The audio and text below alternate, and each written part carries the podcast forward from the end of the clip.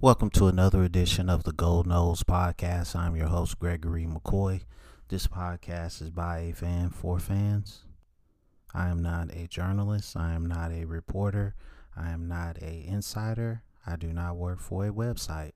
The majority of my content comes from me and my opinion. Other information comes from the internet. Today is August 16th, 2020. I got about five different segments here for this episode. I hope you enjoy it. Um, lead off segment for this episode um, is COVID 19 politically driven? I think it is. I'm not going to say it's not real, but I think it's just something that somebody somewhere decided to unleash on society for political reasons. Whether it's they wanted Trump out of office or Trump wanted to get reelected, either way, um, I think it's politically driven. Because if this thing jumped from bats to humans, I, th- I think it would have happened a long time ago because I think the people in Wuhan, China, or whatever it is, the meat markets, they've been doing that stuff for a long time. They didn't just start dealing with bats or whatever they eat over there in 2019, 2020. I think this thing was made in a lab and you know, it was just unleashed on us for political reasons. Um, you know, Trump is willing to do whatever it takes to be a two-term president. We see that. He'll he'll he'll uh he'll um you know to coin a phrase kneecap the the post the post office. I mean, he'll do whatever it takes. So, like I said, I'm not a political I'm not a feel. I don't consider myself a Republican or a Democrat. I, I, even being an independent is a party. I'm just more like a common sense guy when it comes to politics. I, I leave all the the factions and the bias, you know, stupid stuff at the door, and let's just use common sense to resolve this country's issues on every level. Um, but um, you, this is what we know. If this thing clears up, like right after the election and Trump wins, you pretty much got your answer. I think if he loses, man, I I don't know what this guy would do. Cause I mean he's he's like a demigod. You know, he he he loves the attention, he loves the power. Um you know. But my thing is like he he was a Democrat his whole life, and then he just switched up to Republican because he knew he could get in easy. He could just appeal to a certain demographic and and and, and uh you know mindset agenda of certain people, and they vote him in, and that's what happened. Um. So um, you know, I haven't had any symptoms, thank God. Um, I'm doing little things here and there to take care of myself. I advise everyone to come up with a plan, do their research, and do the same thing. Um, so let me know what you think about that segment. Next segment. And, you know, I know I got some younger listeners, so you probably not gonna know who this guy is, but Al Bundy. Was Al Bundy right? Okay. And basically uh Married with Kids, one of my favorite TV shows. I love Al Bundy, man. I mean, Married with Children was one of the greatest TV shows ever, man. Just just how he used to just crack jokes on females. I just thought it was hilarious. Um, but I, I guess his uh, when I say was he right, it was basically about females and just, you know, how crazy they are. I think he was right. I mean, women are just crazy, man. I love them to death, but can't live without them. But they crazy and very egotistical. Like, uh, um, I overheard a conversation at work, and it was this lady talking to this dude, and she was just like, you know, you want my number? That's a gift. Like, what? it's just crazy, man. How do you, how women think? Like your phone number, the man asks you for your phone number, and you telling him it's a gift. If I give you this number, it's gonna be a gift. I don't know, man. Um, and and you know, they real quick to call you a liar too. Just about non important stuff like what did you eat today? Some tacos, oh you lying. I don't know, man. It, the world is just crazy now. It just, I mean, it's just like you got the COVID thing, and it's just times 10 now. So I think Al Bundy was right. Women are crazy. So let me know what you think about that segment, man. Getting on to the Florida State stuff. Can James Blackman hold off the younger quarterbacks? And I already told you I don't I don't uh, critique freshmen. You know, we don't even know if we're gonna have a season, man. But if we have a season, and I'm I'm leaning more and more towards, you know, going towards not having a season. I just don't feel like it's safe for these young men to be out there on the field playing a game to entertain, you know, uh, old people like myself. So, um, so I'm really, I'm, I'm like 70, 30, like don't have the season. Cause, you know, it would be crazy that one of these guys get COVID and dies trying to play a game to entertain us, the fans. So, um, but, um, until I until I see some tape on these guys, I'm gonna say James Blackman can hold off these guys unless Norvell just got it set in his mind that there's no way James Blackman is gonna be the starter, and some coaches do that.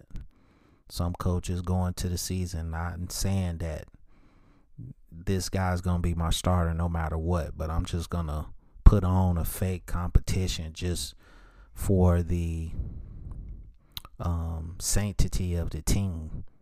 You know, just so it'll look like I gave this guy a fair shot. But I know who I want all along. But um and I'm not accusing Norvell of doing that. I don't think he would ever do that. But I know of some coaches that have done that. And um I think he can hold him off. But James Blackman his biggest thing is he holds on to the football too long.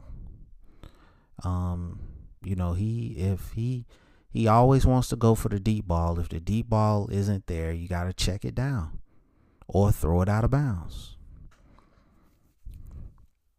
But he'll try to hold on to the ball, hold on to the ball, and then sometimes he'll try to scramble and he, when everybody knows he can't run. Um, but this offense is better suited for his skill set from from what I've watched because um, Mike Norvell has done this with mobile quarterbacks and you know pocket passers, so he can adjust his play calling to any type uh, style of quarterback. So if if James Blackman can, like I said, get the ball out of his hands quickly and you know be consistent in doing that, then yeah, I think he can he can definitely hold off these younger guys. But um, is it Tate Rodemaker and Chubba Purdy and Jordan Travis are the guys. I don't think Jordan Travis has really got a shot. He's probably the most athletic out of the quarterbacks, but his arm is like, you know, non existent. Unless he's done some things since last season to get that arm stronger. In which case, I would say he would be the clear cut guy. Um, but um, we'll have to see what happens, man. I'm pulling for JB. Because he could have bailed out a long time ago. But he stuck with it. So we'll see what happens. Um next segment is uh I want to make sure I got his name right. I've got Keyshawn Helton. I don't know if that's how he says his name. Let's see.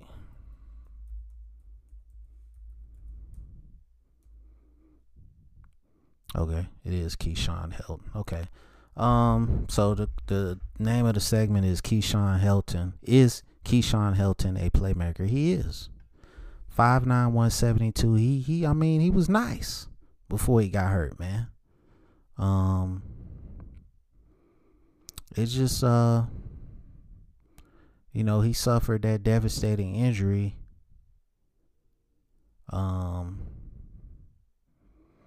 and just you know one of the articles I read from last month said he's faster and stronger. He's recovered from that injury and he's faster and he's stronger. So, um, you know, he, he he's got great speed. He's great on the screen game. Um, you know, he's good in the return game. So this this is a guy that you have to get the ball to. You know, five, ten times a game, get him in space, get him on screens, quick screens, traditional screens. Um, let him go deep a couple times. Um, and um, you know, hopefully he can he can put this team in a better position to um be successful this season. Um,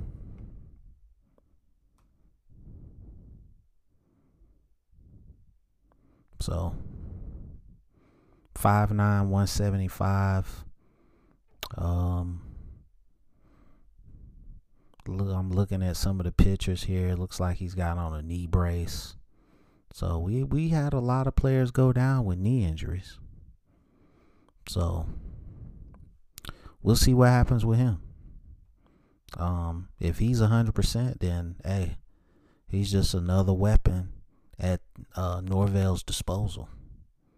So, um, we'll see what happens. Okay, final segment for this episode. Has Florida State strength and conditioning improved? Um, everybody says it has. You know, I'm not down there, so I don't know um, but that was back when I first started this uh, podcast. That was one of the things that I said needed to take a monumental leap forward. Um, you could just see it on the field. You know, when you go against Clemson, Clemson looks like an NFL team. We look like a a JV high school team. And uh, it, I mean, our strength and conditioning was always pretty good. Um, so I don't know what happened. Um, but this, I mean, that's one of the pillars of any football, college football program is strength and conditioning. It it have you have you have to have elite strength and conditioning to compete at a high level in college football. Period. I mean, LSU, Ohio State, Alabama, Clemson, Georgia, um, just to name a few. I mean, you and this ties directly into the football only facility and getting that uh, world class weight room, Olympic style weight room. You got to get that. I mean, that's that's non negotiable. Um, but just just from the stuff that I've read on the internet, they they they're saying that the team strength and conditioning uh, has improved. Um, but every coach is gonna say that. Every coach is gonna say their strength and conditioning has improved. No coach is gonna come out and say we sucked in strength and conditioning. But um I mean, you we'll see when we get on the field. Um, you know, just looking at some of these videos and pictures and stuff, they look different. They look in shape, but you know, looking good and on the practice field and on the, in actual games, um, you know, that's two totally different things. So, um, hopefully we can improve and start beating Clemson again. But uh, we'll see. Cause they're they're the main competition in terms of strength and conditioning. We're chasing Clemson. But Clemson was chasing us for years and years and years. Now we're chasing them. So um, we'll see what happens. All right. That's gonna conclude this episode. I hope you enjoyed it. Thank you for listening. It's available. It's available on YouTube. It's available on all podcast platforms. Please social distance. Please wear a mask. Please be aware of your surroundings. Please do your research on flu and respiratory viruses. Please do your research on vitamins. And as always, go Noles.